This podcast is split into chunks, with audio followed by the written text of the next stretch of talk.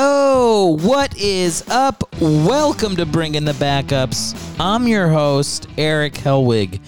On the show today, we're talking quarterback Danny Wuerffel, Gators, Saints, Redskins. Uh, was there anybody else? I think those are the teams he played for. Danny Wuerffel's uh, going to be chatted about on the show. I'm interviewing comedian Brad Stoll, and my friend Tony Tucker drops in for a quick pre-planned bit. Very quickly, I want to tell you where to find those people. Tony Tucker is on the Warzone Sports Network on YouTube, where he hosts a live show Monday, Wednesday, Friday. Check it out. And then Brad, you can find him at Damn It Brad on Instagram, Twitter, and TikTok. Also, Chef Asshole on Instagram and Twitter. Very funny comedian, good friend of mine. An awesome interview. If you want to see me, I've got the KO Comedy Show coming up on June 13th. You can get tickets at erichelwig.com. It is a virtual show, which means you can see it from anywhere in the world. From anywhere in the world, you can jerk off while I'm doing comedy, and nobody will know if you turn your video off. And then I've been accepted into another comedy festival, the North Carolina Comedy Festival. Dates announced September 9th and September 11th. I don't have ticket information yet, but if you are in the North Carolina area, go to erichelwig.com. Feel free to even drop me a line, erichelwigcomedy at gmail. Let me know you want to see a show. I will keep you in mind when tickets start becoming available. That'd be fun. I'd love to plan like another little mini North Carolina tour the same way I did a mini Ohio tour when I was in a comedy festival in Akron. So that's it, guys. Uh, we're very excited for the show. It was an awesome interview with Brad.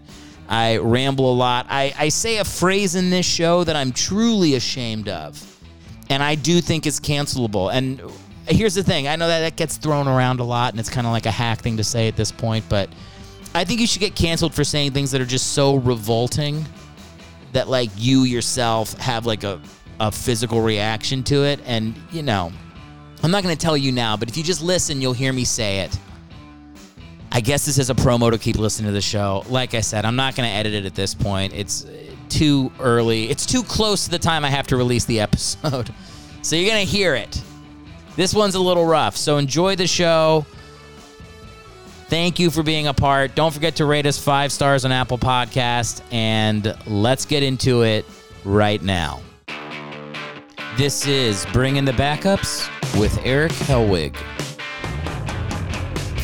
Oh, yeah. Let's start the show. Are the levels right? Get ready, man. Bringing the backups. We are here in my new home in North Hollywood, California. That's right. I moved. I live, I don't know if you guys know this, but I live, I am married to the guest from episode 19, Liz Galalis. Did we mention that in the last episode? So we moved into our own place out here in North Hollywood. And uh, holy shit, have I gotten a lesson in what it means to be a homeowner. My God. Has anybody here ever had a contractor before? Wow. Man, words words and dates do not mean anything to someone when they're putting a hole in your wall, right? Will be done by Tuesday is a suggestion at best. Holy shit, it has been insane trying to get set up here in the new place. Hopefully my voice isn't too echoey. Echo! Echo! It's probably pretty echoey. I've got neighbors on both sides now, so hopefully that'll be something to, you know, you guys can hear some loud knocking. I got in trouble because we had some work done in the house, and I, I had the worker start at a brisk 8 a.m. on a Sunday. But listen, that's only because the contractor said they'd be done by Friday and we were moving in on Sunday. And then I came in on Friday night, contractors not been to the house. So I had to hire a different contractor to finish the work of the first contractor.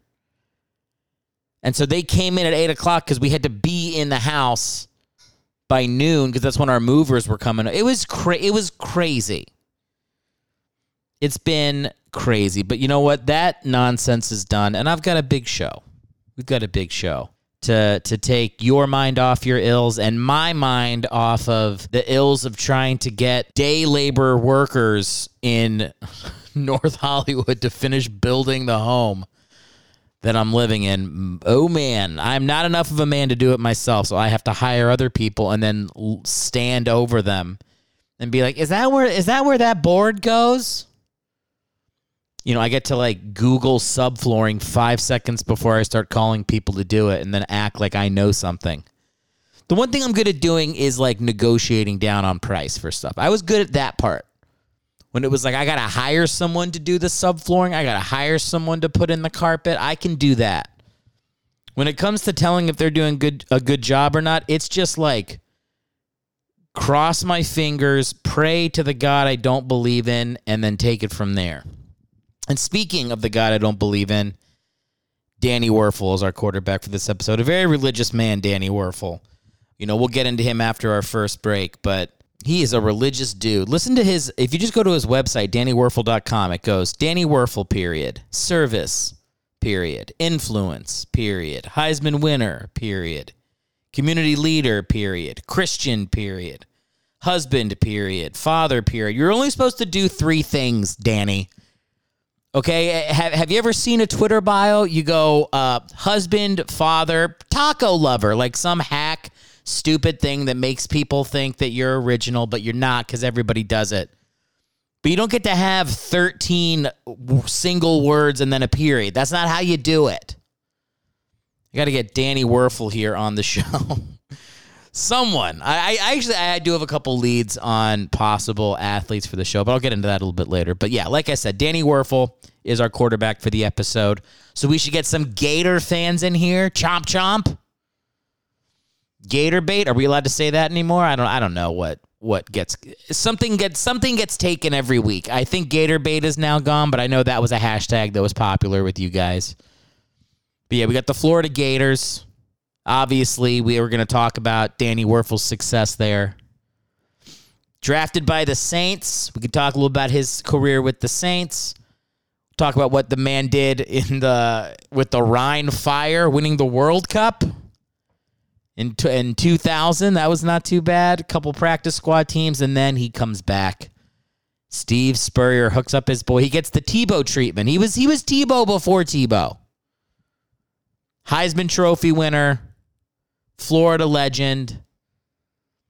He re- he really is T- very Christian. He really is Tebow before Tebow. I mean, man, I just realized that. I, that's the, that should be that should be the title of this episode. Is Danny Wuerffel stole Tim Tebow and put new skin? No, that doesn't make sense because he came first. This is dumb. The point is, is he is like Tim Tebow. All right, so we're talking Danny Wuerffel on this show, and then we're going to be interviewing uh, Brad Stoll.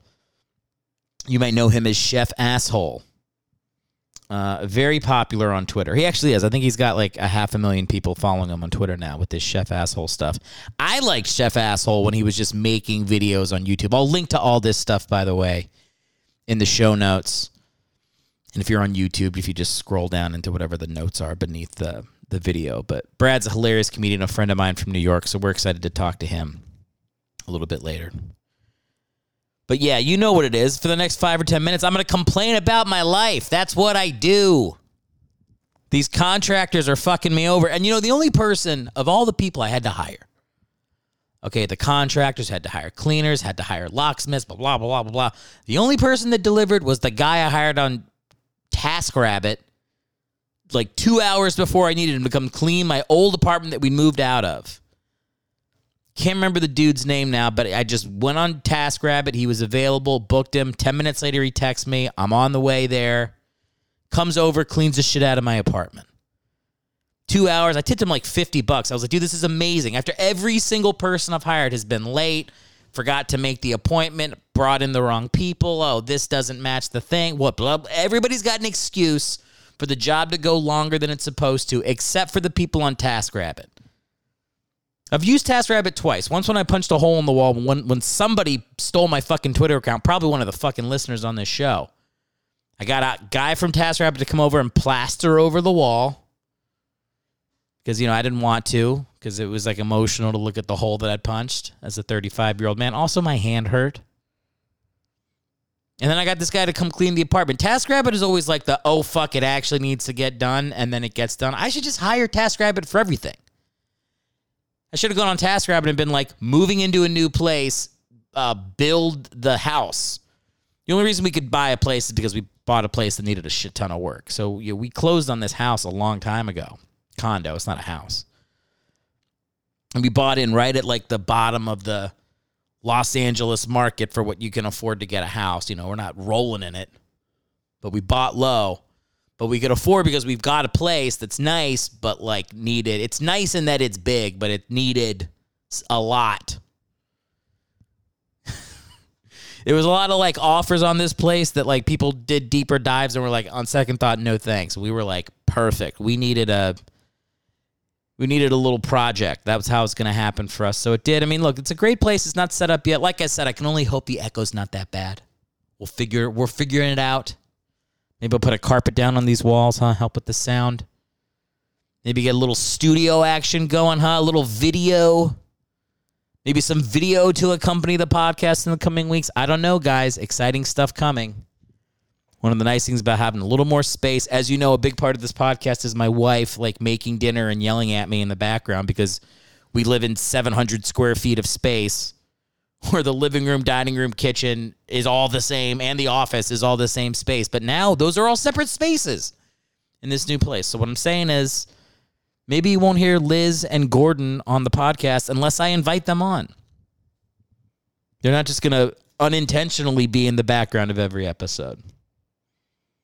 With that said, is Gordon behind me right now? Yeah, he's right there. Maybe you will hear him if he if he gets down on the floor. It sounds like a, it sounds like thirty women tap dancing with his claws on the hardwood. You call him claws? Paws? Paws. Not claws. He's not a cat. Jesus Christ! I saw a commercial with a cat today. I was like, these things look. They all are tiger. They're just like little tigers. They're they look fucking evil.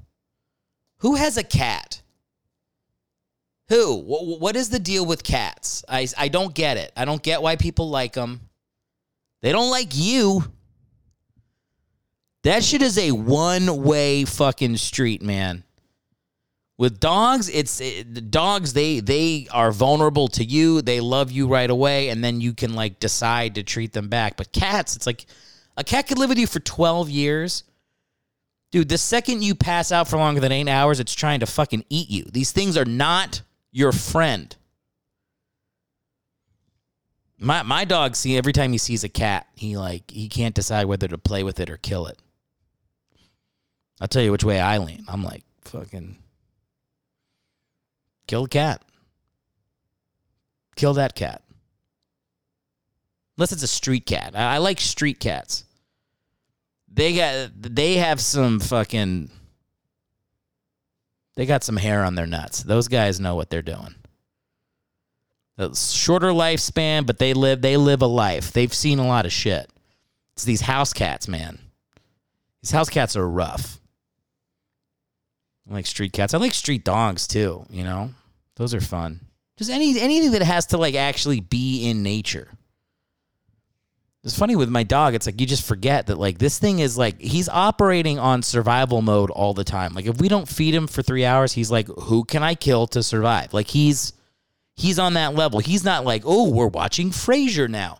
He doesn't know what Frasier is. He knows if I don't eat once a day, I got to kill someone. I respect that in my dog.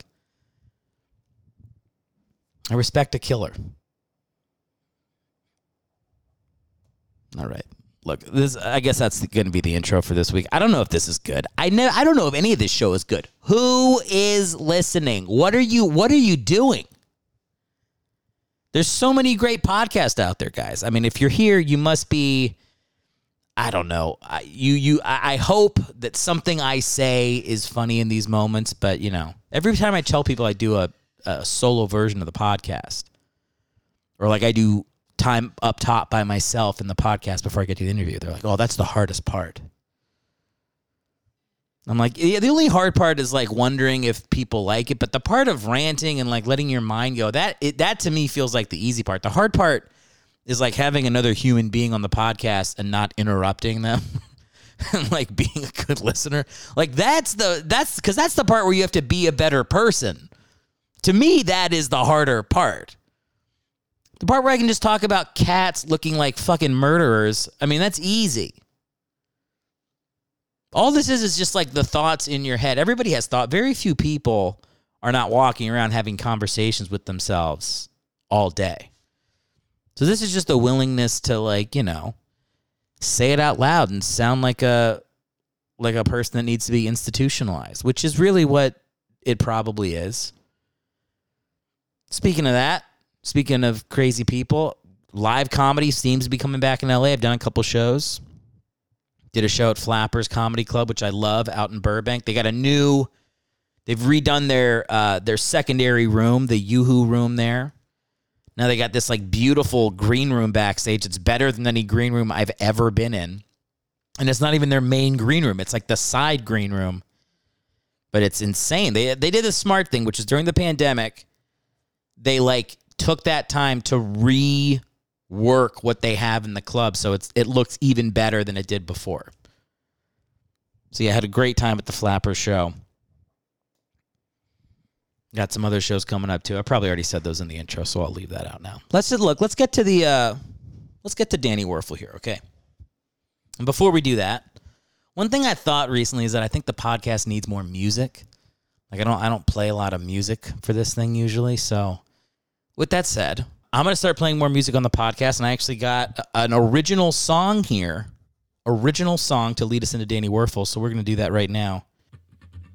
This song is all about a great Florida quarterback and an unsuccessful NFL player. But who are we to judge? Have you beat Peyton Manning three times in college and once in the NFL? Didn't think so.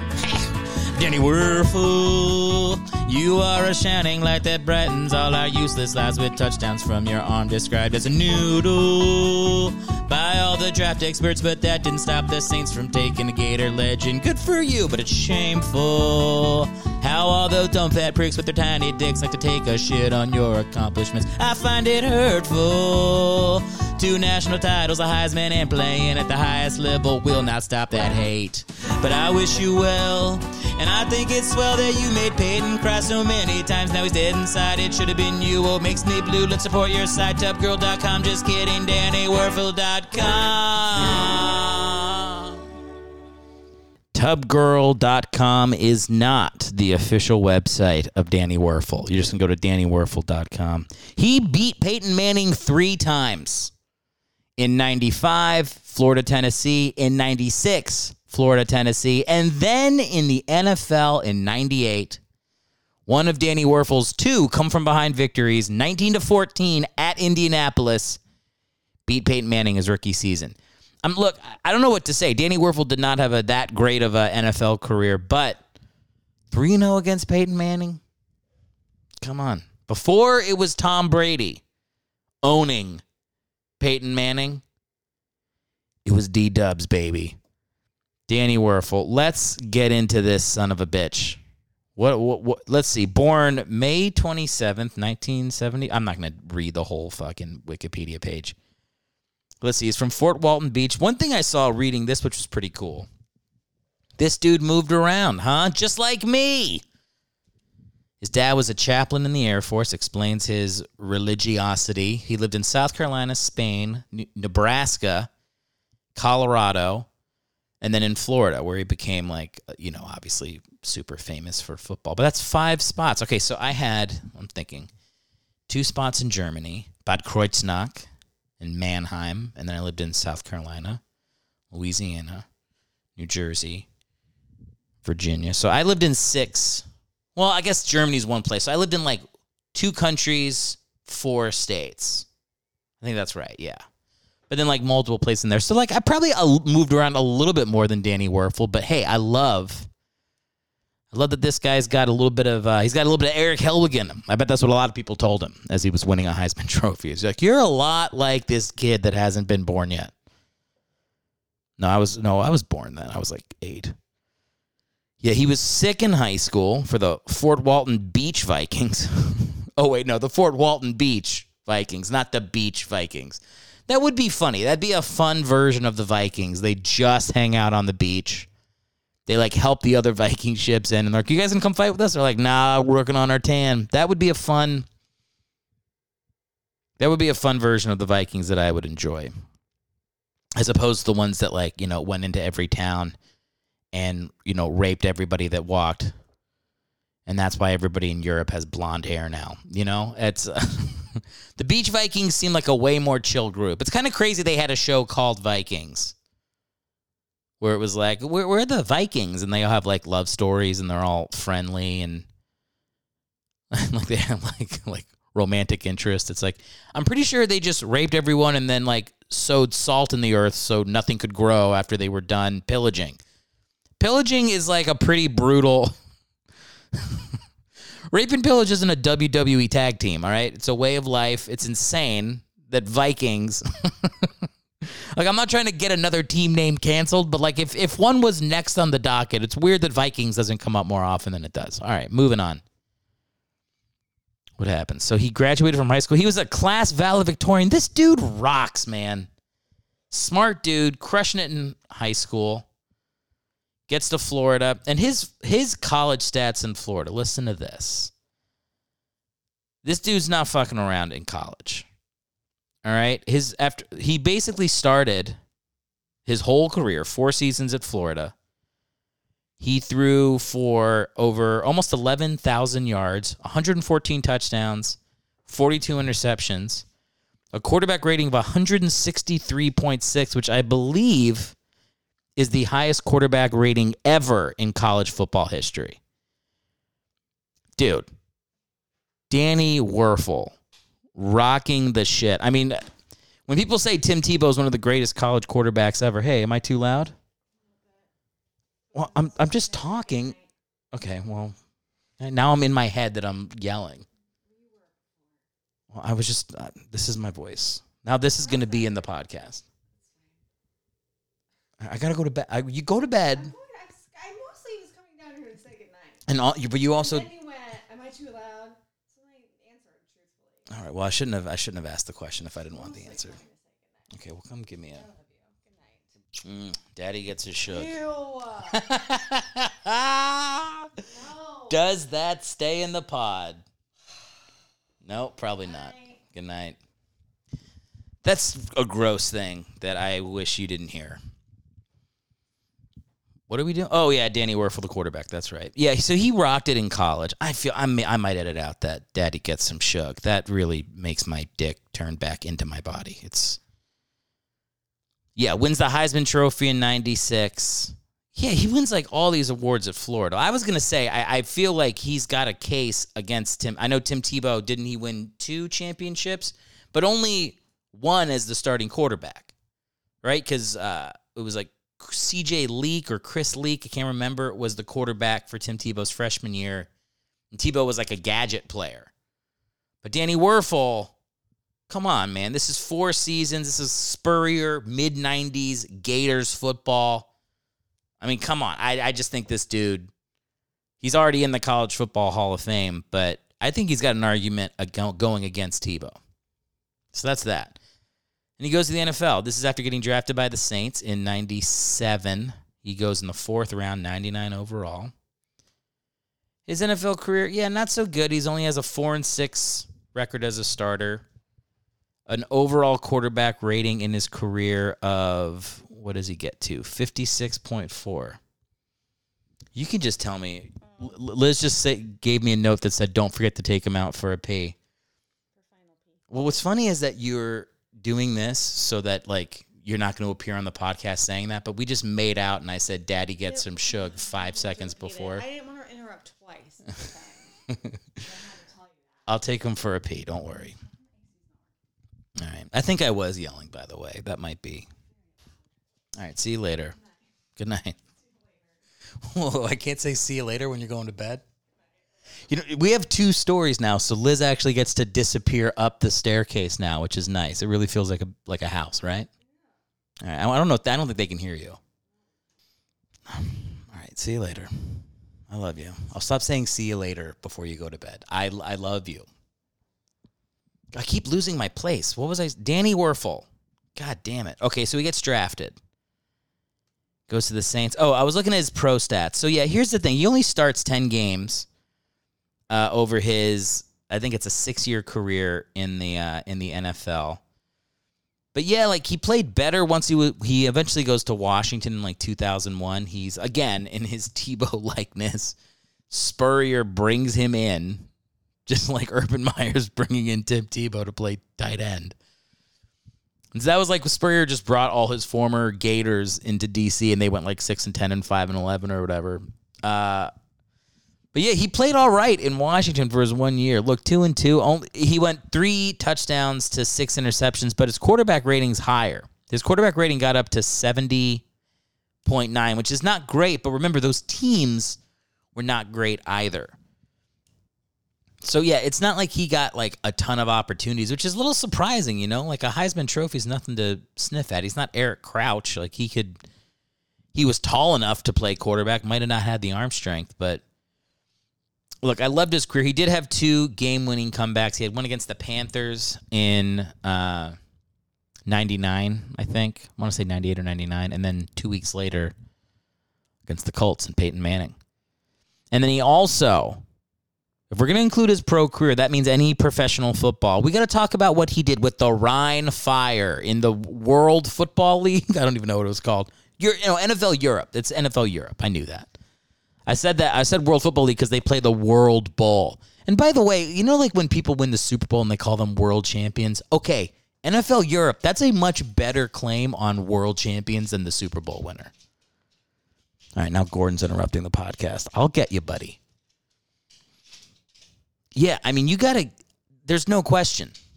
What he did with Rhein, the Rhein Fire was pretty incredible. They won a championship over there in NFL Europe. Danny Wuerffel revives his career, at least for a little bit. He beat Kevin Daft of the Scottish clan, the Scottish Claymores. That was the Scottish Claymores starting quarterback was a guy named Kevin Daft, who looks like me playing quarterback. That was in 2000, you know, pre 9 11. And that was after Wuerffel had, because he was with the Saints 97 to 99, Rhein Fire. He kicks around on a couple practice squads, the Bears and the Packers, before he gets his opportunity in Washington in 2002. And then that was kind of the end for him. But once he doesn't get signed, again, I'm surprised he doesn't get signed again. It's not like the guy doesn't have a little bit of uh, clout, we would say. Danny Wuerffel goes uh, into religion pretty hard. Steers straight into that. You go to DannyWuerffel.com. It's a photo of him. Uh, now he's bald. There's a photo of him as a as a quarterback. And they're like just really leaning into the fact that he was a great quarterback and he loves Jesus. And that's kind of his uh, thing. He also did this thing like when he would throw a touchdown in the NFL, he would like do like a praying motion. Like he was trying to make that like you know, like o- like Ocho Cinco would like pull out a cell phone, or Terrell Owens would eat popcorn, or like you know, people like there was like the thing where like some, I can't remember who it was, like mooned the audience. Receivers are always trying to like one up like their touchdown celebrations. Someone's just gonna eventually just like pull out their dick and do like the that helicopter move. like it's it just like keeps going like off the rails with the receiver celebrations. But Danny Wuerffel's was just a prayer. He just put his hands together and prayed to God. That was his like, I scored a touchdown, I pray.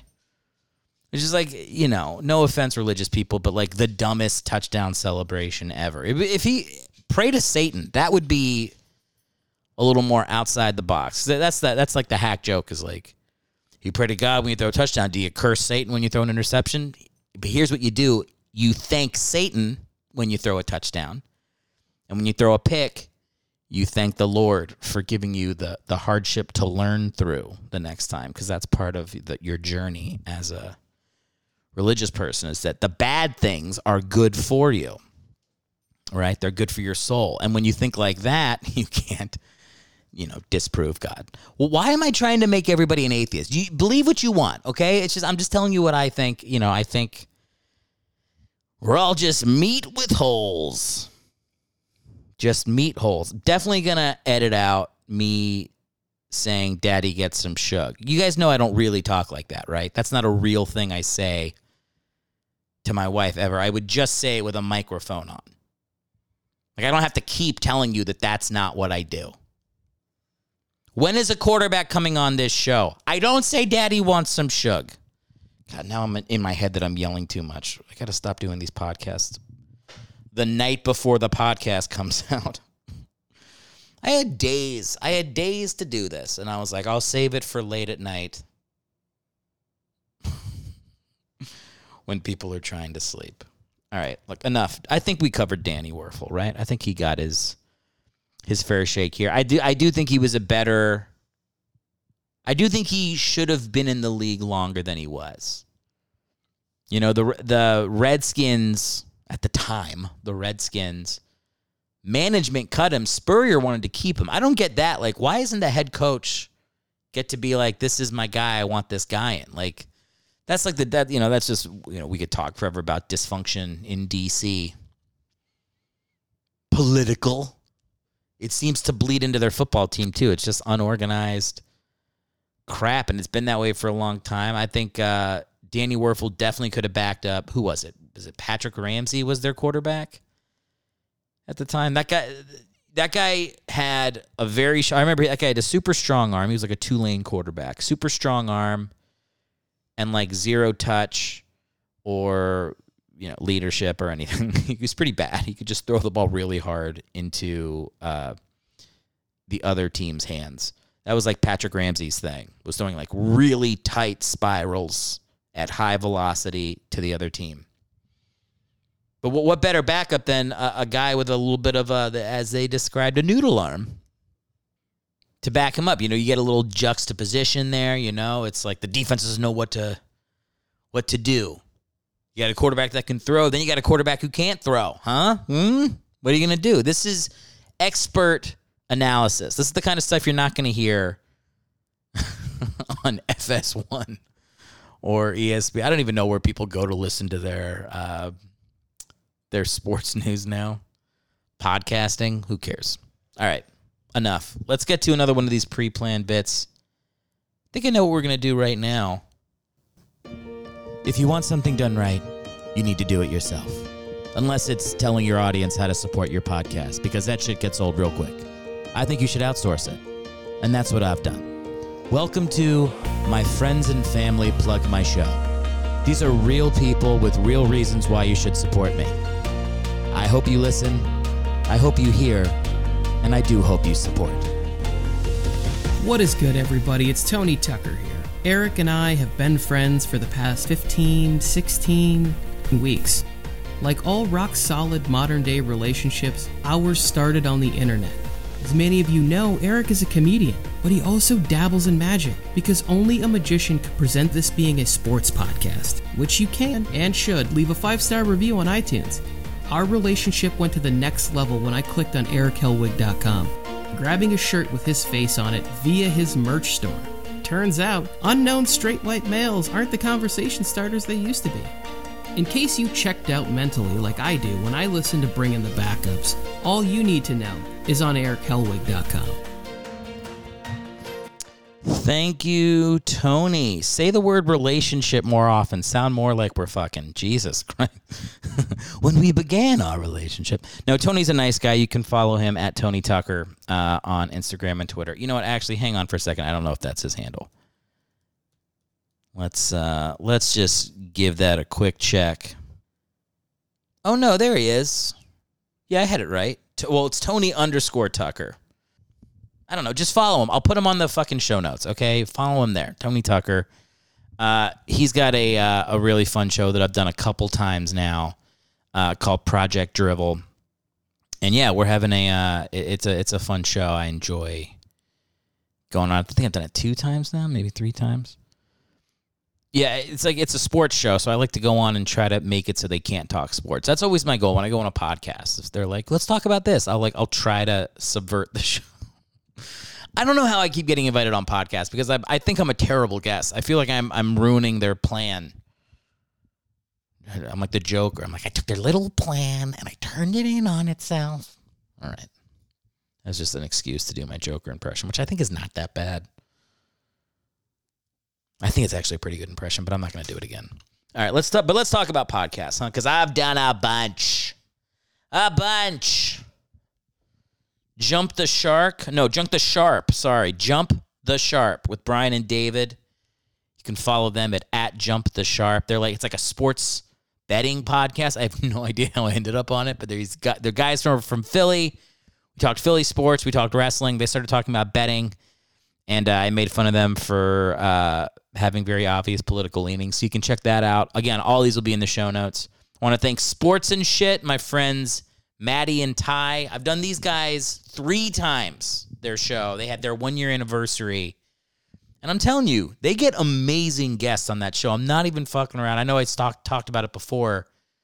Last time I did their show, like Lenny Dykstra was on the show.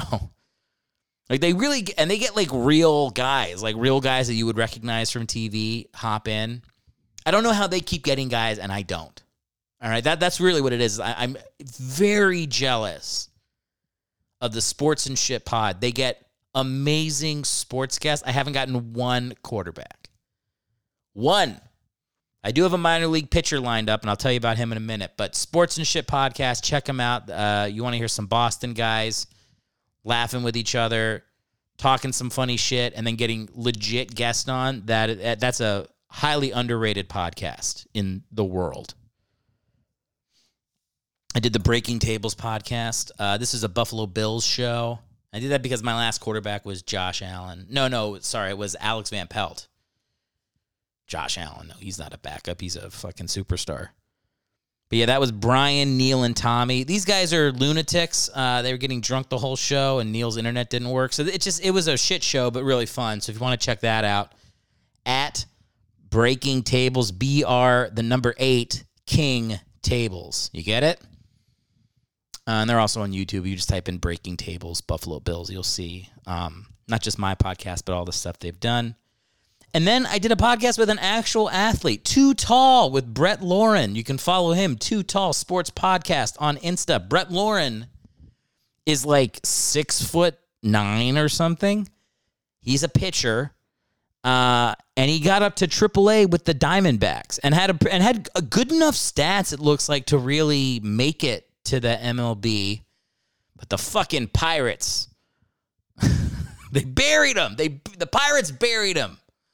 All right, but he did get on the 40 man for the uh, for Arizona in I can't remember what year it was. He told me while I was on the show. It was he had me on to talk about my career, and halfway through, I just turned the interview into like asking him about Bull Durham quotes because Bull Durham's like one of my favorite movies. I was like, "Is it real?"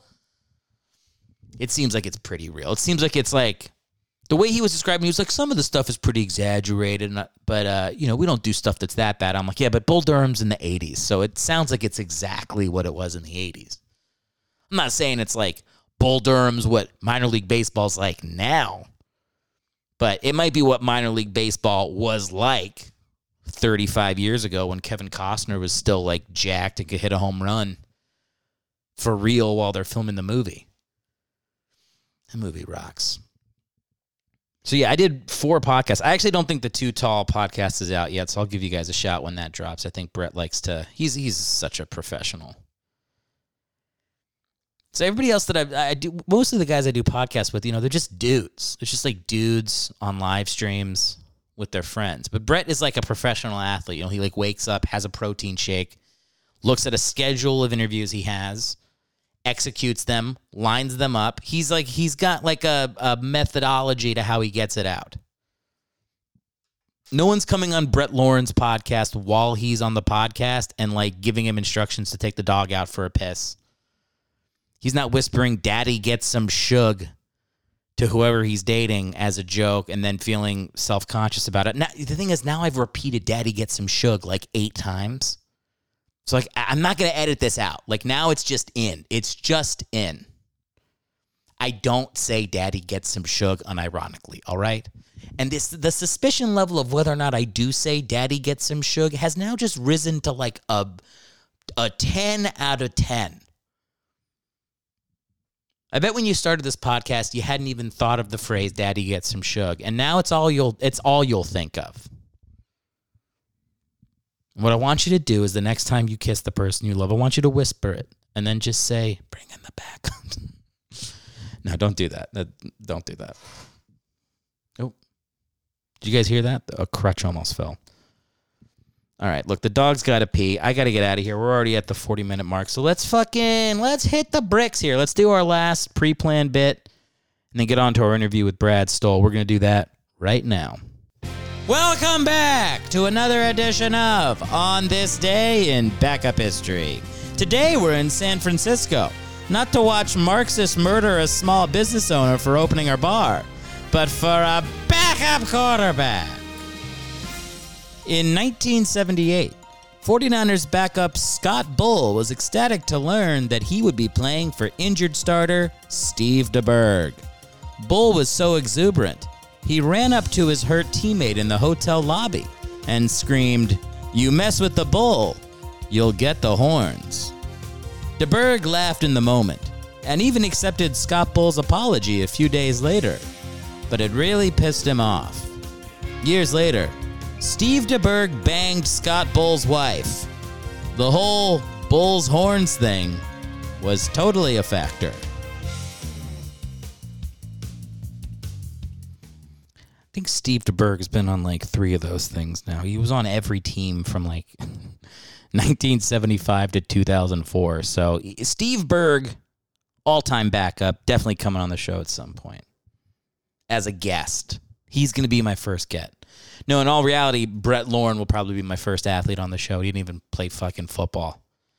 But whatever, man. Brett's a cool dude, so I would love to have him on. So we'll see if we can work that out for you guys. We'll see. But let's get to our interview right now. We got Brad Stoll.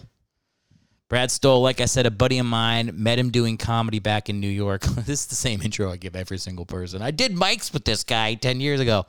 I don't know, until some more famous people start accepting. this is the worst way to bring guests on. Brad is a very funny comedian. Okay, I have many memories of us doing sets at New York Comedy Club, all over New York, open mics back in the day.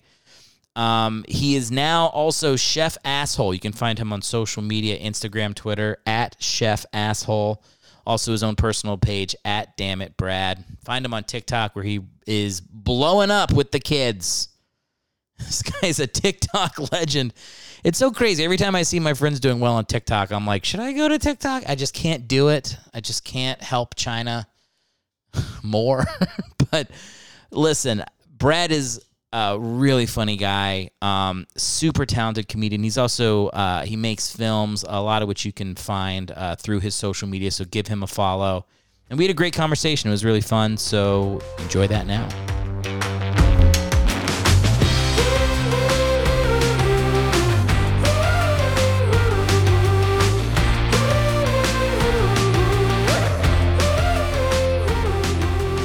DTLA is like Manhattan to me because it is super fucking loud and a lot of ambulances, all that shit. Like downtown LA? Yes. I've been there one time in three years. I've been there actually a few handful times, loud as shit.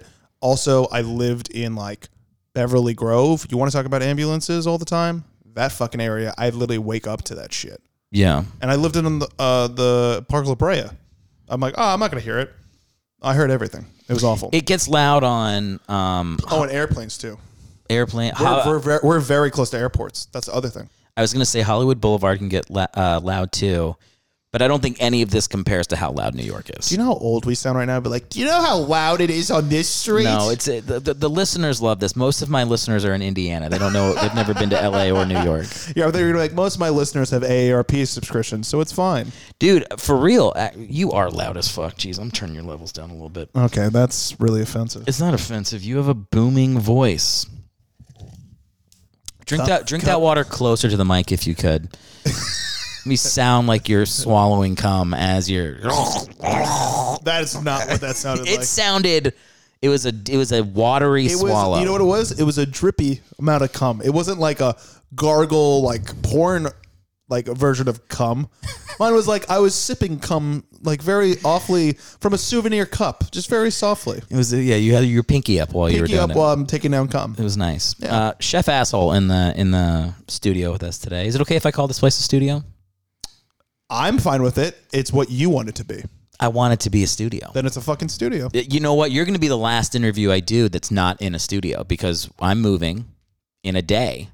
And when I'm the next podcast that people listen to, will you will hear me in a beautiful w- studio. What I was going to ask you is, do all of your studios smell like turkey burgers? Because if that's the case, I'm going to get one too. No, look, we I live in a I've told the listeners know this, but this is a one bedroom apartment. That's why they hear my wife and my dog. But you have a Run- you have a podcast. You don't have a mansion. How's that possible? It's crazy, right? Usually you make money right away when you start, you know? Mm-hmm. But mine's going a little bit slower. But yeah, like this is like this room is everything. Like there's the kitchen, the dining room, the living room. everything. and, Like I could look into the bathroom from here, like it's a small apartment. But the new place we're moving, I have my own place with a door that closes. I have my own bathroom in there. Wow. Dude, when you see the new place, it's 1,200 square feet. Two, First of it's all, two stories. You have a massive one bedroom apartment, so for the listeners at home, you, you're visualizing a fucking shoebox. It's not. We all lived in New York. Those are shoeboxes. it's 800 square feet, and I'm- and they did not all live in New York. I'm telling you, 98 percent of Sorry, my audience. I know you guys all have fucking houses. They're on their whatever that's like. They're they're on their tractor right now, looking out at their beautiful three bedroom, three bedroom, three bathroom house that they bought for eighty five dollars. yes, Dude, no, I heard that. I heard you could pay with Monopoly money in Indiana. I just figured out there's a thing on. Uh, I re- I host this podcast on Podbean, and I can see what states. oh, I have Podbean too. There you go. This is for your podcast, only farts. Yes, How long is that name gonna last? uh, forever. I will go to the grave with that until people don't know what OnlyFans is. I want like. Some, By the way, OnlyFans was never going to die. I, I really hope I get really famous someday, and then get in a lot of trouble and have to do like an apology tour for and I- doing an OnlyFarts interview. No, no, no, no. I, no, what I want is to get in a lot of trouble, and then people to be like, "When will Eric speak?" And I'll be like, "I'm only doing an interview on my on Only Farts." and so then, like, to listen to people, like, to listen to like Hollywood Oh my reporters be like, God. "All right, Eric on a podcast called Only Fart," like, have to like, a Hollywood reporter be like Eric Helwig speaks it all, tells all the truth on Only Farts. how do I write? Controversial comedian chef Brad Stoll. No, they won't say your name. Uh, but no, it would be. Oh, so I'm like the person who dies in a plane crash and they don't know who it is. But it's like Eric Helwig passes away in plane crash with other people. No, you're like the other guy on Shane Gillis's podcast, like never gets his fucking name mentioned. I'd be so furious if I was on a podcast that became infamous and they never said my name. But it's also like the names are both in the title, which is more infuriating. It's Yes. Shane and Matt's secret podcast, right? I think that's what I it's think that's what it is. called. Yeah. yeah. See, like I don't even fucking it's a funny podcast too. Um, yeah, no, I want to get I want to get to a place where like I have to go on a ha- I have to do something that people are waiting for, and then go on the smallest, most niche podcast platform to release information. That's a goal in life. I think that's a that's a f- very strong goal. Is to force people to listen to like a, a podcast called Only Farts. I did the most um, narcissistic thing for when uh, when me and Dylan Palladino like had a fallout over the, the dumbest shit that I pushed further than it should have. I like you saying the name Dylan Palladino, like everybody's going to be on board. Well, with you who know the who fuck- you know who. Yeah, he is. but that, come on, we I don't have to talk to the people. Okay, man. Well, I'm I'm trying to relate to you, buddy. Before I relate to your fucking. Why is he not talking about the quarterback sweatback? I don't know because I haven't gotten there yet, bud. All right. Yeah. All I'm saying is that I I am trying to relate to what we were just talking about. Me and him made up via podcast. We got on to each other's podcast and hashed it out in person. Oh, nice. Marc Maron style. Yes, as if and then that's I'm Yeah. saying why it was narcissistic. I'm like, ah, this will be just like Louis, and we called it the Louis episode to like really, really just dig even deeper on why we're such assholes about this. But we both agreed to it, and like we've been good since then. Yeah, then you to really make it the Louis episode, you should have done like an ad for stamps.com. You have to complain about the post office a lot and then yeah, that's yeah, it would have been nice too. It's good that you guys made up. That's always nice. Yeah, It's it's I, I don't I struggle with how much I should put forward of myself on the podcast, you know? Cuz it's like some cuz like something like that where it's like if you're really digging into the depths of why you're fighting with somebody and Yeah. why you stop being friends. Yeah. Like there's such deeply personal stuff in that. Like I'm not unwilling to say that stuff about myself, but I worry about like ex- like the collateral damage of people around me if you do stuff like that. Does that make sense? do you mean like? Are you talking about like the actual people involved with the situation? Yes, like like I feel like like th- there'll be podcasts I listen to where a comic goes. Uh, this one comic, I, I won't say his name, but he was a real he was a real piece of shit to me, and and you know what goes around comes around. You know his career is not as good right now because that's that's what happens when you treat people poorly. And then I'll hear him on a uh, podcast like a year later, and he says something else about the same story, but he drops another hint, and then I in my head go, "Oh, it's Jay Mohr."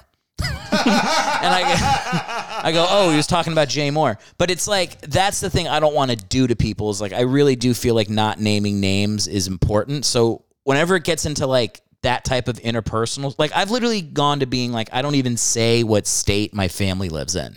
And part of it feels like so indulgent. Well, God forbid you do anything. That's when the death threats start throwing in. You know. Well, uh, look, I had a little bit of that, and it's a very. I'm not acting like I'm more famous than I am because I'm not. But when I did AGT, the death character on Instagram was getting like Blackface. I'm yeah. When I did when I did blackface on national TV, We did when you did uh, when you did uh, Death Face. it stays, and I'll do my apology on Only Farts. It wasn't blackface, okay? It's mostly white makeup, if anything else. When I was death on AGT, and then like people kind of got directed to my Instagram, there was like once a week, it was some lady being like, "I will fuck you in your makeup," like straight up getting oh. propositioned for oh, sex. getting like yes, like and you and you didn't start an OnlyFans. no, I didn't. You're crazy, Why should I have started an OnlyFans? dude. You know how much money you would have made off that as like a kink? Okay, well, first off, I produced the thing with my wife, so I don't really want my wife and me to be running a, a death costume OnlyFans page. And here's the crazy part. You don't. There. Here's the one misconception of OnlyFans as someone who has a title Only Farts. Um, OnlyFans doesn't have to be porn. That's the crazy part. You could literally. You, you, Eric, no bullshit. And as much as I give you shit for not using a camera on this, which is infuriating, uh, you could literally talk into the camera in the death voice, be like, do personalized message, being like, "I'm gonna, I'm gonna take you off this earth, and then I'm gonna bring you down to hell." Like talk dirty, but like also talk about killing them, and they'll probably get off to that and shove like a hundred dollars in your bank account just for that personalized message. Does that make sense? Yeah. Borderline. Look, I know we're all- sexual cameos. Look, I know we're. I know we're all whores on some level. Absolutely. Okay? Unless we're like living on a farm, planting our own seeds and eating what we grow. On some level, we're selling out to somebody else. I get that. Sure. It feels like it's I'm I don't know if I'm sexually liberated enough to do my death voice so someone can come to it. I just I know that and here's the thing. I know that by virtue by virtue of the fact that like when I was on AGT, I don't know how many people watch that show, probably uh, millions. Multi millions. Multi millions, yes. And I was on the show. It was, you know, whatever. NBC, 8 a.m., both coasts for like eight minutes was my segment of that show. You were in the apartment. We watched it together. We did a live stream. 8 p.m. Whenever time it was. Yeah, we, we watched it. Yeah. So, like, just by virtue of how many people watched that show, somebody got murdered while I was on camera. M- like, hundreds of people were having sex. Someone Right. like like anything you could think of that's like weird and deviant, like something that was happening while I was on in multiple houses. But what if So- I, but what if I told you All right. That instead of that, you could be personalizing this to those murderers, sex addicts, people who are falling asleep at 2 a.m. for just a small price of twenty five ninety nine. Can I tell you something I'm ashamed of? What This is a this is a real pe- a, a real shameful thing that I have. besides the studio? Besides the studio, yeah. Um, I was casting something. I was casting my pilot, and it, I did a Death Lives The pilot. devil is pilot. Yeah. Yeah. yeah. And I had a, a role for a tattooed faced killer. Um, that he just came in and like said a couple lines, and a guy came in who had his face fully tattooed up, Sure. and he scared me so much that I rewrote the role so it wasn't a tattooed face killer. He like I, I can't I can't stress enough how perfect he was for the role that I like. He fucking nailed it. And he it was it was like for him and he walked out of the room and everybody else was like he was great and I was like absolutely not. I don't I was like I had I had a real visceral like I was something about the tattoo on the face scares me. You little bitch. I, I really I, I I don't feel good about it. Wow. Wow. It's a deep shame. Like, like I'm not kidding. That's, that's bad. I took work away from You that had, guy. you- yeah, and you had straight up an entire mm. row of cast directors going, "Yeah." I didn't have a row of. Ca- it was me, my wife, and the I'm other guy that wrote they're, it. They're casting with you. Look, here's here's how I justify it. It- he would have gotten paid fifty dollars to come do my shitty podcast, and that would have been it. and- but Eric, what if I told you that guy was going to go to a crack alley and suck dick in order to make money? and you were like, mm, $50 for my pilot. mm, eh." my podcast could have sent him the other direction. Look, like I said, I'm I'm not proud of it. It was it was the it was something about the permanence of like the the stuff on his eyes, like or right around his eyes. It just like it Post just Malone has scared face me. tattoos. I mean, like, he's not I know. intimidating. I gotta looking. I gotta get over it. I gotta get over it. Like I I, don't know why tattoos scare me. It's something about the permanence of it that scares me a little bit. Wow. Wow. My my family You said Indiana was your base? And that makes just- I just more and lost more all- sense as time goes on. I just oh, I was gonna say I think I just lost my. I think there's a lot of tattooed what do you? people What do in you? Indiana. Oh, I mean, like more or less. There's also purists in Indiana that probably don't have that. I think the. I think the people that listen to this podcast, I probably turned off a lot of people that listen to this podcast. I think half the people that listen to this show have tattoos of big screaming American eagles with like a flag like draped Oh, I was over gonna them. say it's like the twin towers with an eagle flying over it, with like firefighters squirting water, and it's like America the free, fuck you if you're not, sort of thing. yeah, it, I don't think eagles flying over the twin towers would be a good tattoo. It would look like the eagles were flying into the twin towers, which would be super confusing. Which also, by the way, it would be such a funny bit for like a movie being like, yeah, you want to see my American tattoo? It's like it looks like the eagle's flying into the like, tower. oh my! Are you are you saying America? Yeah, uh, that you- seems like a. If you had a tattoo of an eagle flying into the towers, that would be like a 9/11 was an inside job tattoo. Yes. You'd be like, Yes. it's America did But it. like, but America the guy, but the did guy it. is so dumb and like hicky that you're like, oh, he's so convinced that's how American he looks. He's like, yeah, the eagle's going into the buildings because it represents our freedom. It's like, yeah, but it looks like America did. Looks like the. You'd have to really. You'd have to really hit the depth perception. Uh, dude, I'm adding that. I'm taking this right now because I do have this TV idea that I think would go perfect with this idea that we're just talking about right now. You, I, you, I don't give you permission. Can you give me permission? No, What if I told you? this is you? a hilarious bit. We're doing. What if I told you? Okay, let me let's do this. If you're gonna if you're gonna start the podcast off being like, let's not talk about cancel culture. We're not gonna, the thing that I'm gonna say we're not gonna do is do the things where comics go. That's a great bit, man. I hate it when comics do that. It, but it was. It doesn't matter. It doesn't matter. We're just That's, talking. See, that's see, that's more of a peeve. it's a peeve. It is a peeve. I Because can say because it was a bit. That's what we were just doing. Was a bit. I know, but like I don't. But then you're saying like, but then like if it becomes a stand-up bit or a thing for a pilot, it's like the the, the people don't want to hear this. I I speak out loud, and I go with a filter. That's why there's a there's a microphone in front of my face, and you decide if you want to keep it. This is the fun part. I'm not going to edit any of this. I'm keeping all of this in. well, what sounds like you have a really exhausting job. It no, it's it, you know what? It does sound like a peeve. It's a it's totally a peeve. It's a peeve. I You don't- saying specifically, I hate when comics say that's a bit. That's not a thing that everyone's like. everyone feels. Yeah, There's very few things that you can get hundred percent of people to sign off on. Do you know what was annoying and infuriating when you first start comedy and everyone thinks everything you say is a bit? That's infuriating. Like in your in your real They're life. like, oh, that you was a great bit, man. I'm like, I was just speaking. That wasn't like I wasn't doing a bit here. Like what you think I was doing a bit, I was not doing a bit. Like when you had a, in, I felt like the first nine months of comedy was always like specifying like that wasn't a bit. Please don't say it's a bit. It wasn't. I'll tell you when it's a bit. If you really need me to tell you. You know, I got a buddy who uh, was in the army, did a bunch of tours overseas, and uh, That's, there's that's a pretty good bit. all right, take a Okay, now take a big disgusting sip of water that we can all hear. Now you made me. Now you Gulp. Made, now you made me. Fucking, Gulp. Now you made me insecure about my great lips. No, I'm insecure about you putting the water right next to my seven hundred dollar sound I'm, s- mixer. uh, I'm sorry that your 700 sound mixer takes up half of the fucking desk in your studio. it's my RodeCaster Pro, baby. Sorry, That's can we, gonna let's let's call your let's call your production company Office Max and be like, can we get an extender on the fucking studio desk? Because it's not working for the podcast. Well, look, I have a stand to put the mixer up on, but then if I put it there, then I can't see your face. I can easily move forward and you can see my face. yeah, that's a good point.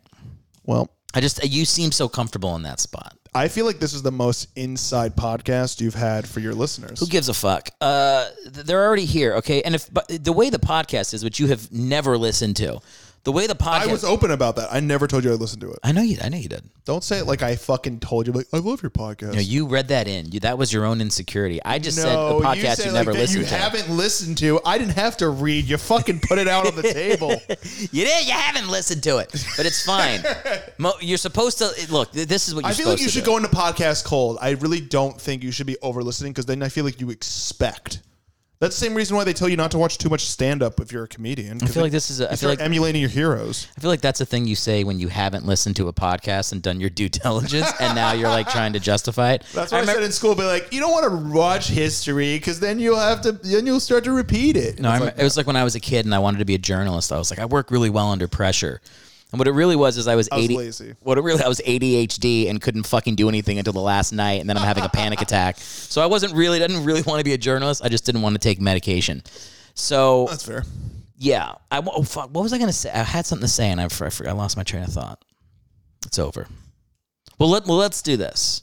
It is. It is. Well, the, uh, were, I- you, were, you were yelling at me about not listening. I was to yelling at, podcast. yelling about you. Not not about not listening to my podcast. You don't got to listen to every episode, but it is common Guys, please write into Eric, tweet is- at him, and ask him, was he phoning it in a It bit? is it is podcast etiquette when you're going on a show, Mm-hmm.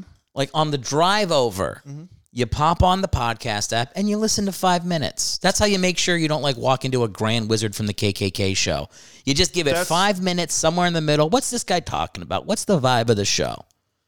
To have never listened to a second of a podcast, What chapter in the Joe Rogan handbook was This that, is not a-? I want. I want to know what chapter this. So at least I- Chapters- when I, when I go buy the book, I need to know what is the podcast etiquette.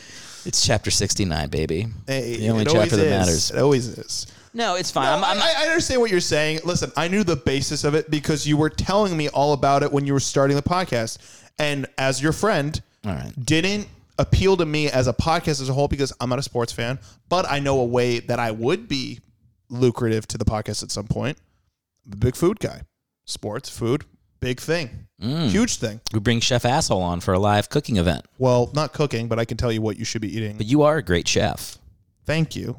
I've been over to your house. You've prepared many fine dishes. You, I have. the rest of us are like hanging out, watching a game, drinking beer, chasing pussy, stuff like that. You have an apron on in the kitchen, making uh, pigs in a blanket. And then I, and as I'm finishing, I go, I feel like you guys don't appreciate me as a friend, and I feel like you ignore me when I try to put myself out there, and all you're doing is drinking beer, eating my food, and not saying anything. No, you are you are a truly great chef, and Oh, thank you. your your chef asshole. Uh, you were doing a thing. I know you. I know you've said you might go back to it at some point, but the thing where you were making a recipe, Mm-hmm. and you would you were doing like cutting in little sketches with like I'm making a Jewish taco crunch supreme or whatever.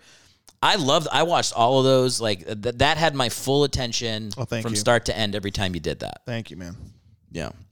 Yeah, no, it was a it was a fun quarantine uh, project. I look at it. I mean, I look at it as like it's a, I mean, it's a full portfolio at this point. If I want to a full blown show, like listen, all these big YouTube chefs, they have a full production team. I don't have that. I was shooting, editing, writing, acting in it all by myself, and as much as like wow, like it's it's a lot of work. Cooking and acting and comedy all together in one, and you're the only person doing all of it. It is it is beyond a job. And honestly, it only took me two and a half days to put it together, but still, that was so exhausting that I would be zonked for the rest of the week. And all I'd be doing Yeah. is going onto Reddit forums and getting banned from everything for shit mm. posting everywhere, being like, "Watch my cooking video. It's funny, I promise." And I'll come with some clever title, being like, "Blah blah blah blah." They're like, "Fuck you, you little." You little libtard bullshit, and I'm like, huh, huh? Isn't that hilarious? Punch it down. All right, um, We only punch up on this podcast under penalty of death. I will have to behead you after, at the end. Uh, Is- can you dress up like death and do it though? I will do that. Yeah, I'll put it on film and then. But you also have to say it before you kill me. You have to say how what you're going to do to me. You have to say it in a very like sexual tone. Oh, God, it's so gross. I know, so but think of the saying. money, Eric. Think of the money. It's not about the money. Okay, sometimes it's I'm the, Jewish. It's always about the money. I think I care about my art form? Come on now. Yeah, that was a solid take a drink at a time that I was laughing move. That was a very professional podcast take a drink moment. That must have been chapter seven. That was nice. It was well done. Look, Danny Wuerffel is the quarterback for this episode. And I was gonna, this is what I was going to say when I was making fun of you for not knowing the the show. You're Okay. like, when do we have to talk about sports? So what I do is in the beginning of the show, the first 30, 40 minutes, I do pre-planned bits and I talk about the quarterback for like 15 minutes in there. And then I usually do these interviews before I even do that front part of the podcast.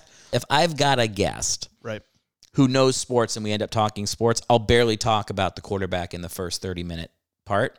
If I've got somebody like you who would only know sports if we were talking about Lombardi, like the fucking Broadway show about the Green Bay Packers, then I'll do all my sports talk up top so that the audience has already gotten their fill and they can just enjoy a guest who maybe isn't in that world as much. Right. So I've already got you covered. We don't have to talk about Danny Wuerffel because I'm gonna at this point in the podcast, people have already have heard a lot about him.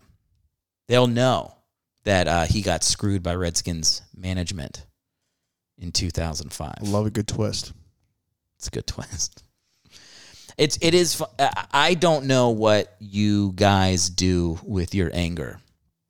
People who don't like sports. I don't know where it goes. Um, I don't know where. I don't know what. If you're not going to yell at a 19 year old college student for not running a fly route correctly, do you know what I do? where does it go? Uh, I rant about restaurant businesses on podcast by myself. I just I I, I roast them in uh, TikTok videos where I uh, disguise myself as an employee and make fun of the business and act like it's a corporate training video. Uh, what do I do?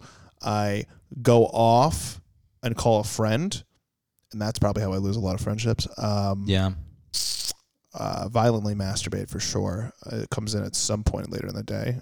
Like I used to be way angrier than I am now. Like I, I get angry, but like not as harshly I think as when I was on the East Coast. So Part of that's probably just the adrenaline of being in the, on the East Coast, For sure, particularly in, mean- in the city. You know, yeah, it's a, it's very high strung. Um, but I've been high strung a lot of my life, and I think that's because also of my upbringing too. Because like my family's just so fucking intense, and everyone's so tense, and everyone just gets worked up over fucking nothing. And that's when I sit back and go, "It's fucking nothing. What the fuck? Like why? Why do Yeah. we care?"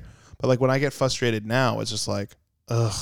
It's like a lot of ugh instead of what the fuck, you know. Like I don't I don't scream as much. So I think uh, for someone who doesn't like watch sports, I mean, I listen to a lot of My Chemical Romance. That helps. I do that too. But when I see people get worked up over s- people wearing jerseys, I'm just like, so you didn't get to play for the team. Is But that- it's- is that why we're upset here? It's so not. It's so not that though. a bit of it is though. No, not uh, maybe, but like I, I, never. think diehard sports fans are people in positions that either wanted to play in sports or be a part of sports in some capacity. Like, here's an example: my father, who I don't speak to, and he's not going to listen to this. And if he does, hi. Uh, I don't talk. About what if he goes? And if he does, please let's fix this. What if you just went into a thing? no, we don't, I don't. I don't. Want, I don't, I don't, I don't want to fix something that's never going to work. Um, so he, I asked him. I remember this vividly. I was in high school. He was driving me home, and I was like, I because I'm I'm so passionate about acting and you know performing. I never really got to. My dad was always watching sports. He just never really talked about himself. He's just very closed off, like most fathers. And I was like, Dad, like, what did you want to be when you grew up? Like, what was the thing? Like, you were like, like almost. I didn't say passion, but like, what did you want to do? He's like, I want to be the announcer for the New York Mets, and I was like, well, that's actually pretty fucking cool. That's super specific, you know, like that. There's clearly a field for that to be like an announcer, and like Yeah. my dad get. I remember when I watched games with my dad. He'd always commentate over the fucking people. I didn't need the commentators. We could have put the game on mute, and anything he said, it kind of got exciting. I will say that was one thing that made it exciting because he'd freak out and like flip out, and like as a coach, got thrown out a lot of games that I played. Um, and that was the one thing I was like, oh, he could have done that. And I go, why didn't you do it? He goes, well, there's one job, so what's the point? And I'm like, well, that's not where I get my fire from. Oh my God, that's It- not the mentality. And that was heartbreaking to know that my dad is like someone who gives up super easy when he finds out the difficulty of it. And I also found out like later on in life that my dad was spoiled a lot by my grandparents, like hard, bailed out every single time, flunked out of one college, and then had to go move home and then go back to college. And I'm not saying like, you know, flunking out of college is like I'm not saying like it's a bad thing, you know, like some people just aren't made for college, but like just just show that my grandparents just kept fucking bailing him out and didn't let him figure it out for himself on some Yes. level. Yeah. I think one of the greatest gifts it was is that my dad kind of cut us off, like not helped us out at all, and I just had to get stronger and stronger, and I almost had to fight to like, and like my mom was super supportive and helped when she could, but I know she couldn't really help, and that's kind of where I got. And my mom was always like, "Go back to the fucking store, give him your resume. If you want to work at Champ Sports, which I did work at, go check up every week. Ask them, check in with them, ask them questions about themselves, and then ask them if they got a chance to look at your resume." and I got the job. You know, it's like shit like that. And then like with my dad, I was like, wow, he's just not passionate. He doesn't really he's not goal oriented and all he cares about is sports and his little business that he can pull off. You know, it just that was the sort of thing where I'm like, I feel like some piece of sports fans are like that, where it's like, oh, well, I couldn't be, or oh, I had Tommy John and then everything changed, you know, like all these things kind of crawl back to like these people getting so passionate. I don't scream at Broadway shows. I get emotional. I, I tear up when I see a moment that I'm like, man, that was really powerful performance. If so, so if somebody doesn't hit a note, you don't go, "Oh, fuck you!" Like in the middle of I the go like this. I opera go- house. You know what I do? First opera house. Fuck. I just go like this. Go. Because like you don't. Here's the thing. There's an for our for our audio listeners, since there's no video, Oh, sorry. Brad made Uh, a let funny me- sorry, face. Sorry, Uh, yeah, sorry for your audio listeners. I go something like this, but like without the the inhaling, like Eric was talking about. Um, you just kind of like you know you feel you cringe. There's a lot of cringing and Broadway etiquette, theater etiquette. You don't heckle. You clap your hands when you clap, even if it sucks. You clap your hands. You don't give a standing O unless it deserves it. You laugh when it's appropriate. You cry when it's appropriate. I remember I saw A Bronx Tale on Broadway. And I'll say this: one of my favorite movies. Not a good musical. I saw it with Mike Albanese. Do you, do you did you meet him in New York? Yes. Yeah. So we both saw that together. He's also a big musical theater nerd, and we both like kind of looked at each other because we're like anticipating. Because like I don't have you seen The Bronx Tale? Yeah, with Chaz Palminteri. Right. So the N word gets dropped a lot in the movie Yeah. when they're kids, when they get older. So I'm like kind of sitting there being like, are they going to say the N word in a fucking song? Like, what the hell is going to happen? The entire show. It's not being said. They're saying very much to the script on some level, changing it up, obviously, with the songs. And then finally gets to that one scene where in the movie where he calls the girl he likes brother the N word Yeah. out of like the heat of passion. The entire theater just went like, and it was like that was a real moment. I was like, "Ooh, that was appropriate. Like that makes sense." Because that was I don't even think I I gave up on it at that point. By that time, like after the first act, you didn't hear it. You're like, "Man, he's not going to say it at all." And it's like I didn't want him to, but I'm like, it was in the script, you know. So what you're saying is your favorite part of a Bronx Tale is the no, word. what I'm saying is like no. What I was saying is like the passion and the audience. The one thing I love about musicals and theater is that the audience goes off energy and rhythm. Right? Yeah. With sports games, people are constantly getting up, going to get take a get a beer, take a piss, shove nachos down your throat. All Oh. we do, all they do together in in games is when someone scores, everyone gets excited. Uh, when someone wins, right? That's what they get excited, and they stand for the national anthem. Those are literally to me the only times. And then yeah, occasionally there's the wave. But how passionate are sports fans where the entire fucking crowd is doing the wave? Listen. And you hear the cheers here and there, but truly, when, when I watch theater, it is a you're in that theater with a thousand people, and you're on a fucking journey with everybody because everyone is feeling it. Yeah, you have a couple old dudes sleeping in the back, sure, but for about ninety-seven to ninety-eight percent of people, you're all experiencing in this present moment this performance. And if it's really fucking good, you're all like, man, you even start talking to people next to you, be like, oh fuck, that was it's really good. You know, like, or oh my god, you know, you're mouthing the words because you know the show that well. yeah. You're talking between uh, Act One, being like, did did you expect that to happen? I so this is what I think. I'm gonna psychoanalyze you a little bit here. Sure. Um, I think you are associating negative things with sports because your father, who you don't talk to, loves sports. Sure. And I think if I had a father that I didn't talk to that used to talk to me a lot about musical theater and take me to shows, Yeah, you- you I'd probably be like, I fucking hate musical theater. Not only cats, but all of it. All of it could go to hell. No, I think there's a part of that for sure. But I also I wasn't like a huge sports fan even growing up. Like I loved wrestling. I always loved performing. That was just kind of what I loved. You t- You're talking about professional wrestling. Correct. Well, yeah. I mean, but th- that is an athletic. It is, feat. but it's also the theater of It's sports. the theater of it's the it's, it's sports entertainment. It's sports entertainment, not I sports. look, look. I always tell people the way to get into sports, and this is how I got my wife into sports, because she she because I'll be honest, I'm not a big musical theater person, and Sure. and Liz is, and so just by virtue of us being together for eight nine years is like you see a few musicals. I've seen a bunch of musicals. I've probably seen like forty musicals. What's your favorite?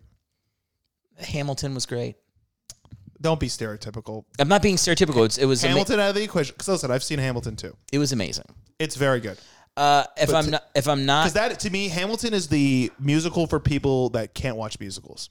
Uh, I'm going to answer your question and then move on because if I talk about musicals for too long, my audience will blow their brains out. um, I saw we saw a version here at the Pantages Theater of Jesus Christ Superstar that had uh, whoever was playing uh, Jesus and Judas were like just these amazing singers. Oh, it's And so it just it's felt- a very difficult singing role. Yeah. It felt like uh, there's this band I like called Ours, and their lead singer his name's Jimmy Gnecco. He kind of sounds like Bono, but with more talent.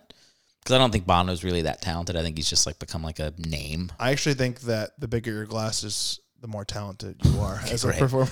So the, the, all I can say is the guy that was playing Jesus sounded exactly like Jimmy Gnecco from ours, and that so that that's that was my favorite experience in the theater. I could name other shows, but like that was probably those are probably So my you two you would probably like rock operas, if anything, for the most part. yeah, like I saw School of Rock and I like had a really good time. Like I like I, I like fun musicals. Like I don't need to be like I went to go see like uh You see Les Mis, you would probably be depressed. I did see Les Mis. I thought it was stupid. I was like, just jump off the fucking bridge. Like I don't care.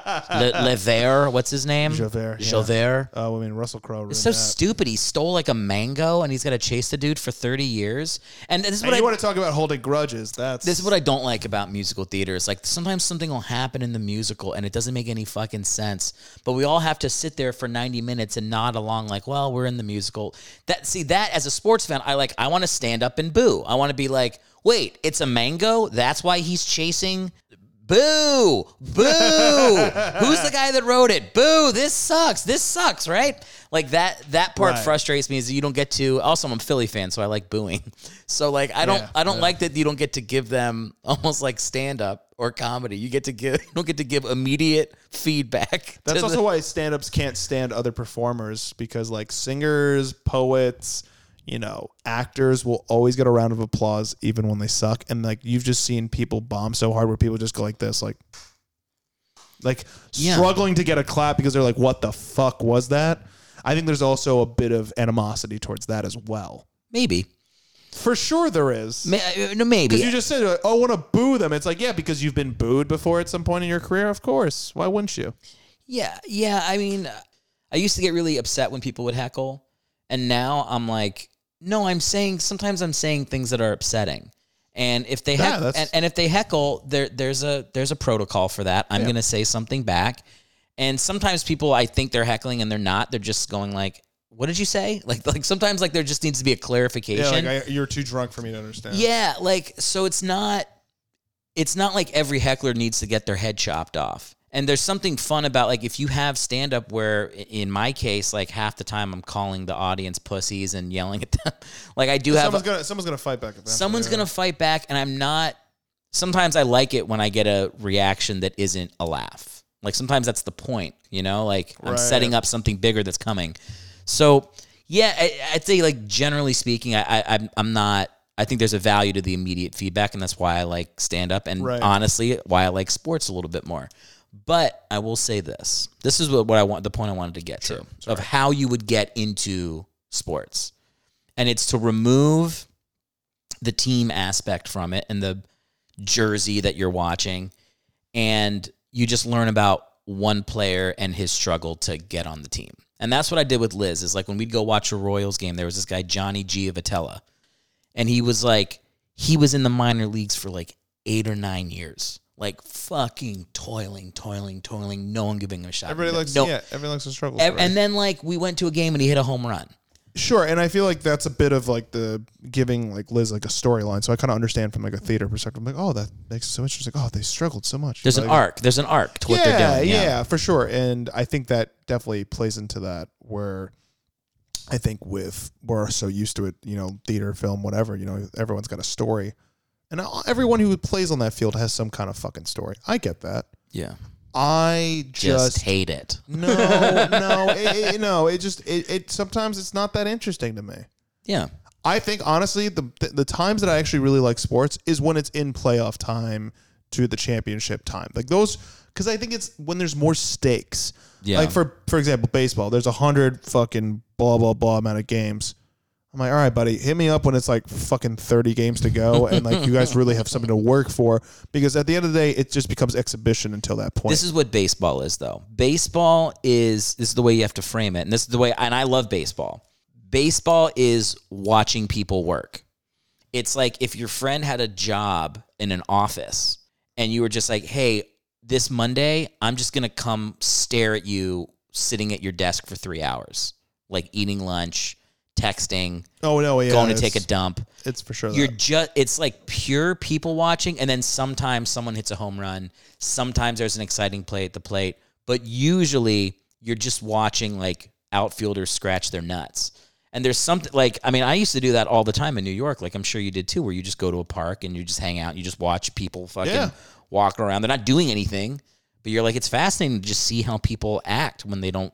Well, you get a lot of you get a lot of inspiration from that too, creatively. Is Yeah. when you see other people and you go on, and I think that's the the hardest part of.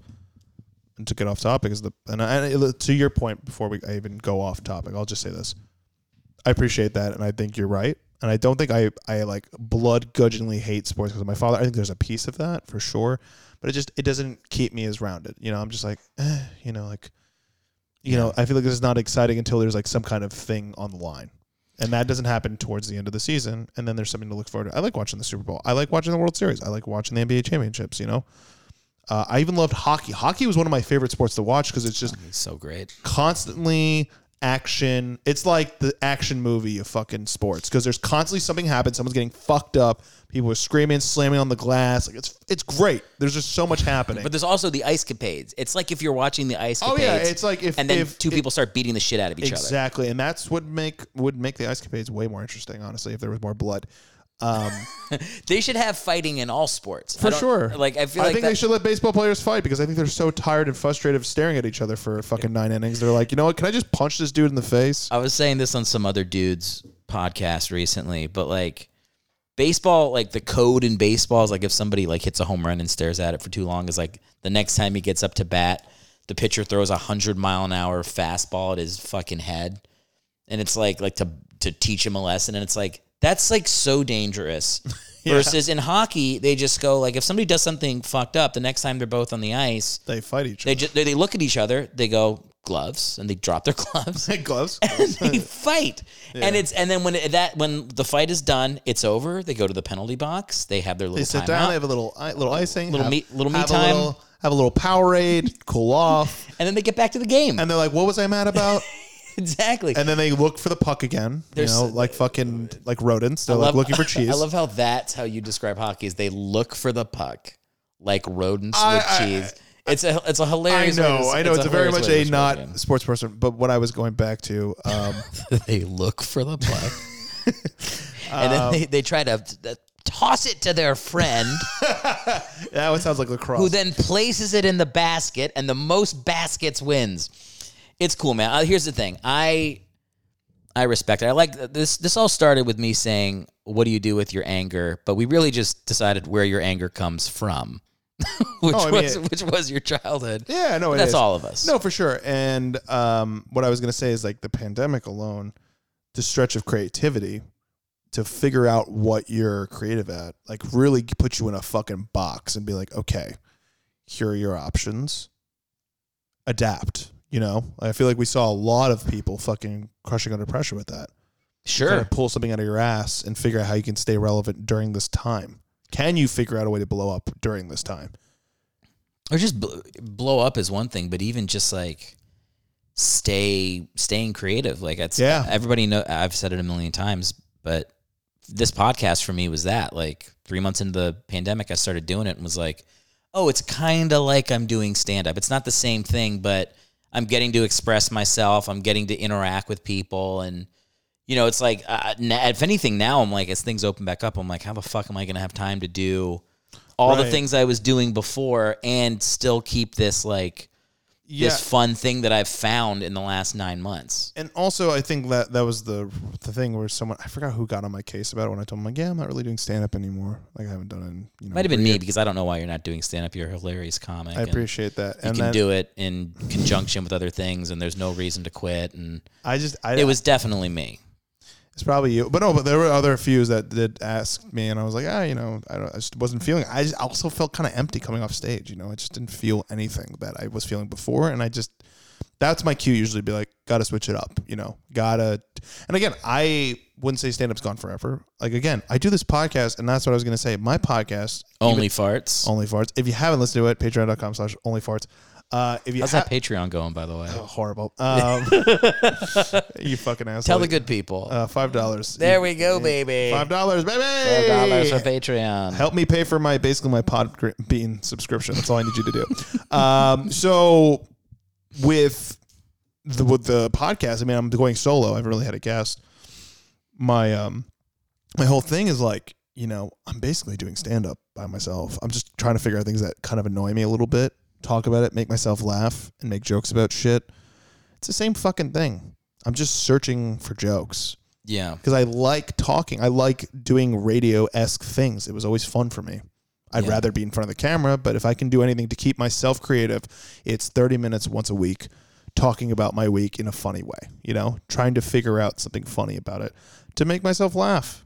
Because if I can't be around people all the fucking time, because LA's tough to like hang out with people when you can, and it's like, all right, well, I'll figure out a way to make myself laugh, enjoy my time. I don't have a fucking lot of hobbies besides cooking and making videos and making my girlfriend happy and you know traveling here and there. But like i don't have like like you, know, you meet people who are just like i love to do this. And i'm like yeah i don't have like a hobby like that where i can just do it like all the time at the fucking flick of the wrist. I like being creative. I don't like sitting down and sewing or doing puzzles or playing video games. Like my friends Yeah. love that shit. I'm like i can't even play video games that long because like my attention span won't last i'm like i can't i get over it fast I wonder if uh, I don't know. Liz is Liz does cross stitch. I wonder if she's gonna barrel out of the bedroom and strangle you for saying cross stitch isn't creative, because maybe she would agree. She might agree with you.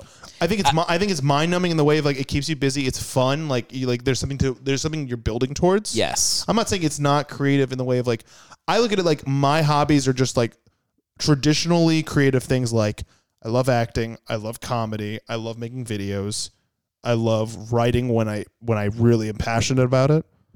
But like I don't have a whole lot of things that. Time filling stuff. Mine is more of like again, like you were talking about, like it's the drop of the hat, it's the night before pressure that you build towards something. You know, you feel like you're really pushing yourself to the limit. Like I wrote my pilot, timing it out, basically writing it every day until I left LA, left for LA. Yeah. I'm like, okay, I have to leave New York with the pilot. That was my goal. And it put so much pressure on me to make something, even though I didn't have anything, you know, like I didn't have meetings lined up or anything. I just wanted to come with something. And I do so much better when I give myself a deadline or I get worked up if nobody's meeting these invisible ones that I create. Yeah, I mean, I, f- I feel the same way. I mean, even just this podcast drops on Tuesday night at 2 a.m. Like, that's the ideal time to drop a podcast, I guess. So that's what I do. Joe Rogan Handbook. Joe Rogan Handbook. Uh, chapter one is drop your podcast on Tuesday. at 2 a.m. Um, and chapter two is have all your podcasts be 87 hours long and then hide them hide them on Spotify. Absolutely. Uh, so What chapter do you make $180 million? That's my question. chapter 189 no like i get excited like the the morning that i'm working towards releasing the podcast i'm usually filing up uh, finalizing some editing or i'm doing some like i'll like plan the promotions for the week on like the monday or the sunday or the monday before i release an episode Which you're going to be putting on Reels, I hope. I will be putting them on Reels. Yeah, Awesome. let's not get into the business talk of Instagram, but yes, I will be doing that. But like that feeling of, and it drops in an hour, it drops in 30 minutes. I'm like, now it's loaded up. Okay, I'm just waiting for the 2 a.m. and I'll see it pop up on my phone. I'm hard as a rock, baby. I'm like, this is what. This is what we play for. Like I, I get very Right. in the zone and it's two o'clock in the morning like i don't it's i always stay up late even if i've already done all the work Mm-hmm. i stay up to watch the podcast load and then i'm like now it's up great i can go to bed Wow. do you feel that way about only farts Um, don't you can't i feel like with the name only farts it's really hard to have a serious poignant answer after i asked you a question you were like i said like do you feel that way about only farts and you sat back in your chair like fucking abraham lincoln talking about the gettysburg address well, in my, d- in my day, It's called um, only farts, Yeah, dude. I know. I know. Um, honestly, no, but I do enjoy only farts as like an exercise almost. Like, because listen, I don't have people hitting me up being like, "I love your podcast and shit." I'm not having that because I'm also I'm starting from scratch. No one really knows if I'm actually starting an OnlyFans or have a podcast called Only Farts. Like, eh, there's like a lot of misconception, and there are some people who just see it as a funny clip that comes up on their Instagram when it does well on Reels. Yeah. I don't get a lot of tra- foot traffic going in there. Unless they're like really diehard for me, they'll like go to the fucking link in my bio and show that like all five episodes of Only Farts is up. You know, it's on YouTube. It's on Spotify. For some reason, it's not on iTunes. Won't fucking go on there for some reason. It takes reason. a couple episodes to come up. Sure. And also Um, the title is only farts. sure, and it's So it might be There's nothing derogatory about that. You might be Um, you might be or violating a are, term are, of are- service. is my fucking shit gonna be offended that there's a podcast called Only Farts? Why not Only Shits? You you're, know, you're really yeah you're really uh, I'm really, I'm really culturally appropriating shit. for sure, as I should, or more or less, I'm downplaying uh, an entire business model for a lot of females on the internet. Do a lot of ladies poop for money? Oh, I was gonna say only fans in general. Oh, okay, I got Like, you. you know, I'm making fun of an entire fucking platform. Maybe it's a copyright issue. I don't know. I don't know if I really understand the difference between OnlyFans Mm-hmm. and Patreon. They seem like the same Uh, thing. Okay, so there's a bit of a difference.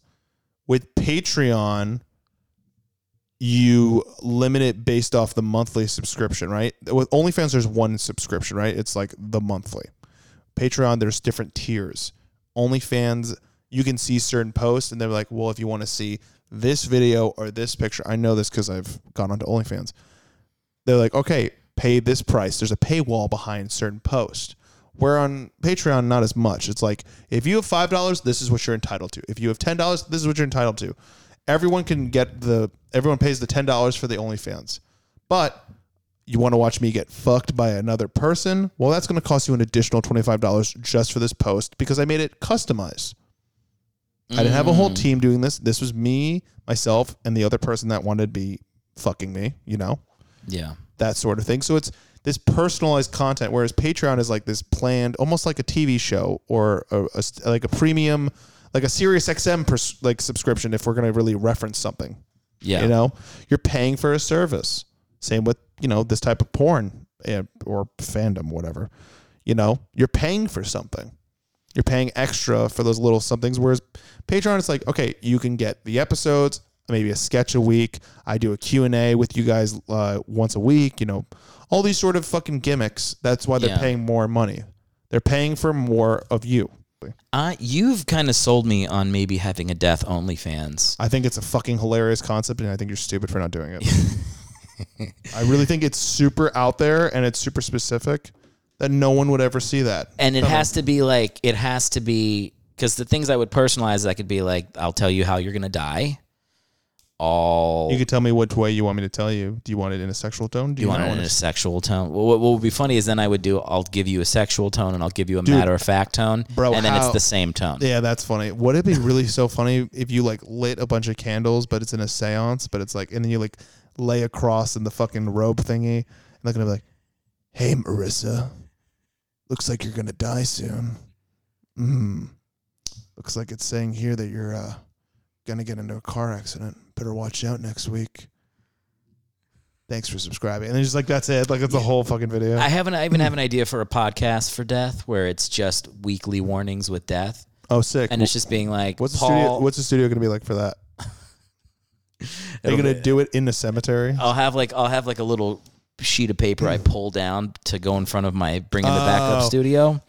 Yeah, very, very There would uh, be- old school elementary school. There would be zero video for that because the process of getting in that fucking death makeup is such a pain in the ass. And the reason I would ev- even do a podcast or the reason I started a death Twitter page a couple months ago is because it's a way to put out death content without having to smear makeup on my face and then spend an hour taking it off, which is just a huge it's such a time commitment and like I want to keep the death character like alive in the ether Mm-hmm. in some way, but I don't want to keep having to fucking dress up. Besides the career advice that we've been giving each other, what other questions did you have for me? I, I don't like have you any said- I don't have any questions. I thought you said for you had some prepared questions for me. That's Yeah, no, I was like joking about how unprepared we both are for this podcast. Oh. What would I do? We're friends. What would I what would I ask I you don't know about? what the fuck. you- First of all, you're like, it's my audience. My audience wouldn't like that. What would your audience like besides sports? I can. You know what I can give you? I can give you the top things you should be eating while you're watching a football game from home and or in the stadium. Quick list, three things. Here we go. if you're at home, wings are a must. For football, if there's no wings, if you're a ranch person, I think you're a psychopath. I think ranch is sour and gross. Blue cheese all day. All right. It's chunky. It gathers around the wing properly. You get a little taste of cheese with the chicken. It's a little bit of the bitterness with the hot. It's great. It's a fucking great contrast. I have to stop you here, and it's because I'm re- I'm remembering that I have a pet peeve that I, I struggle with. Oh, was that? which is when people describe food, I want to murder them. And and you and your and I want to say this too. That's part of the reason I liked your chef asshole videos so much when you were like making the food is because you were like you were really leaning into the crunching and the sound almost to like I felt like it was almost like you were like in stereo doing a thing that was my pet peeve, but it was so in my face that it was making me Yeah. laugh at how much it annoyed me. Yeah, I mean, like So I, whenever, I, I would whenever kind I of hate did, watch your your stuff. Oh, for sure. And I think that also when I did uh, the Zoom in bites thing, like yes, I always hated how like they would be so over proud of themselves and it looked fake as fuck. It almost like, can we do this another take? I feel like we didn't believe that I like this. I told somebody because somebody asked me this once ago, uh, is there an episode where you didn't like what you made? I go, there's definitely an episode where you can figure out that I either redid the take or like I was kind of overcompensating the liking for what I created. But there are episodes where you're like, wow, you genuinely love that. Like the um, the one where I surprised myself the most, I think was when I made the uh, the crunch wrap. That was like holy it was like shit. a it was like a Jewish. Jewish crunch wrap. It was the yeah the Jewish crunch wrap supreme with the the brisket. That was phenomenal. Also the Italian Cuban that I made. I remember that one too. Oh my god! But like when I say like, oh fuck yeah, I'm doing that. Obviously, I'm overdoing it on purpose, but like Yeah. it does taste good. But like there was one episode I did the Guy Fieri barbecue chicken sandwich. and the first take, I bit in, forgot to take the sticker off the tomato, and I just ate plastic. Ugh. And I felt it, it was, and I fucking spat it out. Grossly moved it off a plate, and then went for a second bite. And all I could think about the entire time was like, I'm gonna bite into another sticker, and I couldn't enjoy the sandwich. It was not that good, unfortunately. Oh no. Well, now now that now now our fans know the behind the scenes. Of the Yeah, Chef that's a Asshole little bit of that. I mean, I mean, with We will direct people, by the way. We will direct you guys in the YouTube comments or the uh, Apple Podcast notes to for the Chef Asshole videos because even though you're not making them, they they you they exist in the world where they can be like for posterity's sake and possibly picked up at a later date. I it's hope uh, it's Chef A Hole on YouTube actually because you can't write Chef Asshole YouTube uh, dot com slash slash Chef A Hole, and then um, uh, for me it's just. I think I've been focusing a lot on TikTok. Damn it underscore Brad. If you have a TikTok by any weird chance, sounds like your audience is old. Um, They're not that old. They're just. I I think my audience is mostly. my audience is mostly uh, other people's podcasts that I've gone on. Which is fine. It's their fans. They're, if they're still listening. They're Fa- fans. Fan, if you exactly like, you know what? Don't downplay the fact that they found you through the people they like and they trust them. A friend of mine was making fun of uh, my audience as like QAnon people or something.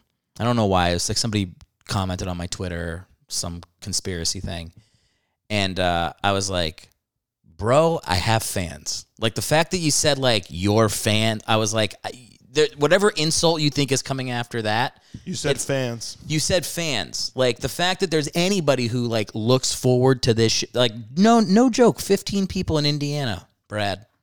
I don't know anybody in Indiana. Who the fuck is listening in Indiana? I just assumed your whole vibe might have been Indiana, but maybe But but like, but I who did I? I didn't tell anybody in Indiana to listen.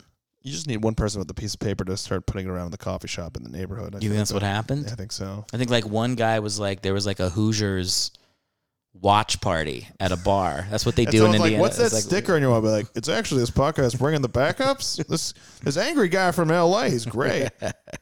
This guy working through his rage issues, man. That's what I'm. That's what I'm working on. uh, but yeah, the TikTok is the big one. Damn it underscore Brad for that. Jesus.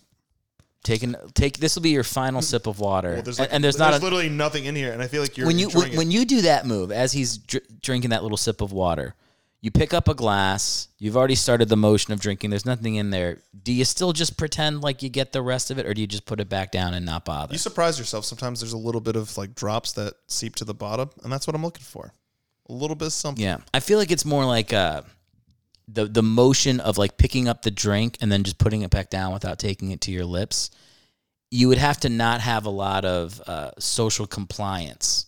I think people feel when they go that far, they're like, "I'll just pretend like I'm drinking something, even though I'm not." Do you know what the worst is? Is when you blindly try to drink out of like a Starbucks cup, and then you you don't even get like the actual opening. You would like put your mouth around the plastic, but it's not like the opening to the coffee, so you don't get anything. Just You- pour coffee on the it's bridge your of your yeah, nose. yeah, it just goes into your eye. I don't drink coffee, man. I wouldn't know. I stay away from I stay away from drugs. Oh, oh, sorry. Drugs are bad. Let me guess. You think you're better than everyone who's listening because you don't drink coffee. That's cute. That's really cute. I don't think I'm. What's your other advice there, buddy? Because you know, might be- Candy, I was gonna say candy, mm-hmm. gluten free bread, candy, gluten free bread. Uh, no, I smoke weed and stuff. Like I do drugs. I just some something about coffee. It gets me. It, it almost gets me like too amped. Like I don't like the feeling of being that alert. I fucking love it. Because I don't. Yeah. Here's the thing: I don't like pills of any kind. I don't like Adderall. I don't like any of that shit. Like I don't like. I don't like taking basic medicine. Have you taken Adderall before though? I have once. Yeah, it was uh, in uh, when I was in college. Me and my sister drove home from our college back to Florida, from Connecticut to Florida, and we stopped in Richmond overnight. And the next morning, wake up, she literally like a drug dealer. My sister puts it on the table. She has the big black coffee, which I do like, and then she just puts the the I think it's called Vivarant, or, um, something with a V, one of them, on the table. She goes, "You could decide one or the other. You could take the pill, or you could drink coffee." I was like, "What's that?" She goes, "That's my Adderall, and I'm going to let you have it, but you're not drinking coffee if you take it." And I'm like, "Why?" She goes, "Trust me, just don't drink coffee if you're going to take this." I was like, "Okay, let's see the magic pill." Five straight hours was just like, like just fucking yeah, like, like, was- fucking drove to Montreal yeah, and then I back to went back- I was say, I went back up to Canada, came back down to Jacksonville, made a pit stop. No, I I uh, I nearly went four hours straight, and then I like crashed hard because I think it fucking hits you like a rock. And then we had to stop. We switched. You know, she drove the rest of the way, but like I crashed for like an hour. I was fucking out of it. I was like, holy shit! I didn't like that at all. The come down. You're exhausted from Adderall. Dude, so what I did is my freshman year, um, my freshman year first exams or whatever, it was all my gen ed classes. I took Adderall for like a week and studying. Jesus Christ. And I fucking got straight A's. I had like a 4.0 for my freshman year. And then like afterwards I like I was so tired. I remember I like I passed out and peed my pants and I was like I don't ever want to do that. This is not worth the straight A's. Oh my god. How long have we been going, by the way? It's 14 hours. No, we're at an hour and 8 minutes. We should probably stop. Tell the people when I know you we started to end Yeah. it like 20 minutes ago. Very quickly give them your social media tags so they know where to find you. Uh, at damn it, Brad D A M N I T B R A D on Instagram, Chef Asshole on Instagram, YouTube.com slash Chef Ahole. My podcast is Only Farts. It is on Spotify, Podbean, iHeartRadio, uh, not iTunes yet. Uh, so don't go there. And patreon.com slash Only Farts. Only farts. It, to, to hear you. That's what we say. That's, That's- how I end every podcast. I go, all right, thanks everybody. Bye. That's how you should advertise a podcast called Only Farts. It was good having you on the podcast. Dude, thank you, for having me on. I like you've been giving me shit for not having you on for a long time. Well, because you kept bringing it up, and then just like, you know, you just had No, more- you were- It, it was infuriating seeing more episodes of other people, and I'm like, did this motherfucker just say I'll have you on? It's pulling the fucking LA move. being you like, were yeah, man, you totally do my fucking You were thing. you were supposed to do the podcast like the fourth week, and then you like something happened right before we left, and that's why Yes, that's why it got pushed back. Yeah. And then I was like, let's do it virtual, and you were like, fuck you, you fucking virtual hack. I do in person. You gave well, me I was already, well, I was already vaccinated, so I you gave like- me a but no, this was earlier. You were like you didn't want to, you did not want to do a you virtual also told me why you couldn't be meeting in person. So you, you were looking out for your family. I mean, I was gonna just come over. Yeah, that's fair. That's yeah, fair. don't Okay. fucking make that like that. I knew there was a reason I couldn't come over. I meant like I don't want to do it on Zoom. You I'd can say do- that part. Oh, I was saying like because you know you're looking for Liz. Yeah, Liz is immunocompromised. Yeah, well, that's what I'm saying. I wanted to not be. I wasn't being disrespectful. to That I was like, just let me know when I can do it, and it's comfortable. Yeah, I want to do it in person. I want to fucking talk to you. Zoom podcasts are fucking rough, man. See, I feel like now we're now we're we're making up. We're like we're like the Marc Maron Louis podcast. Like we're, we're I just feel like when you yell at me about uh, thanks about for not listening to your bad podcast, you know, bad podcast. I'm Uh, kidding. Uh, this is this was great. This is the best episode I've done, and uh, you're you're a good friend. I can't fucking take you seriously. The good friend part, I hopefully I'll take serious. All right, buddy. Look, I'll talk to you soon. Thanks for doing the show. Love you. Thank you. Bye. Thanks for listening to the show. If you'd like to support us, visit erichelwig.com where you can follow on social media, join the newsletter, visit the merch store, or email me directly. If you're on Apple Podcasts or iTunes, Rate us five stars and write a review. If not, just subscribe from your preferred podcast platform. Lastly, if you know someone who would enjoy our content, please tell them about the show. That's erichelwig.com for all things backups, and we'll see you on the next episode.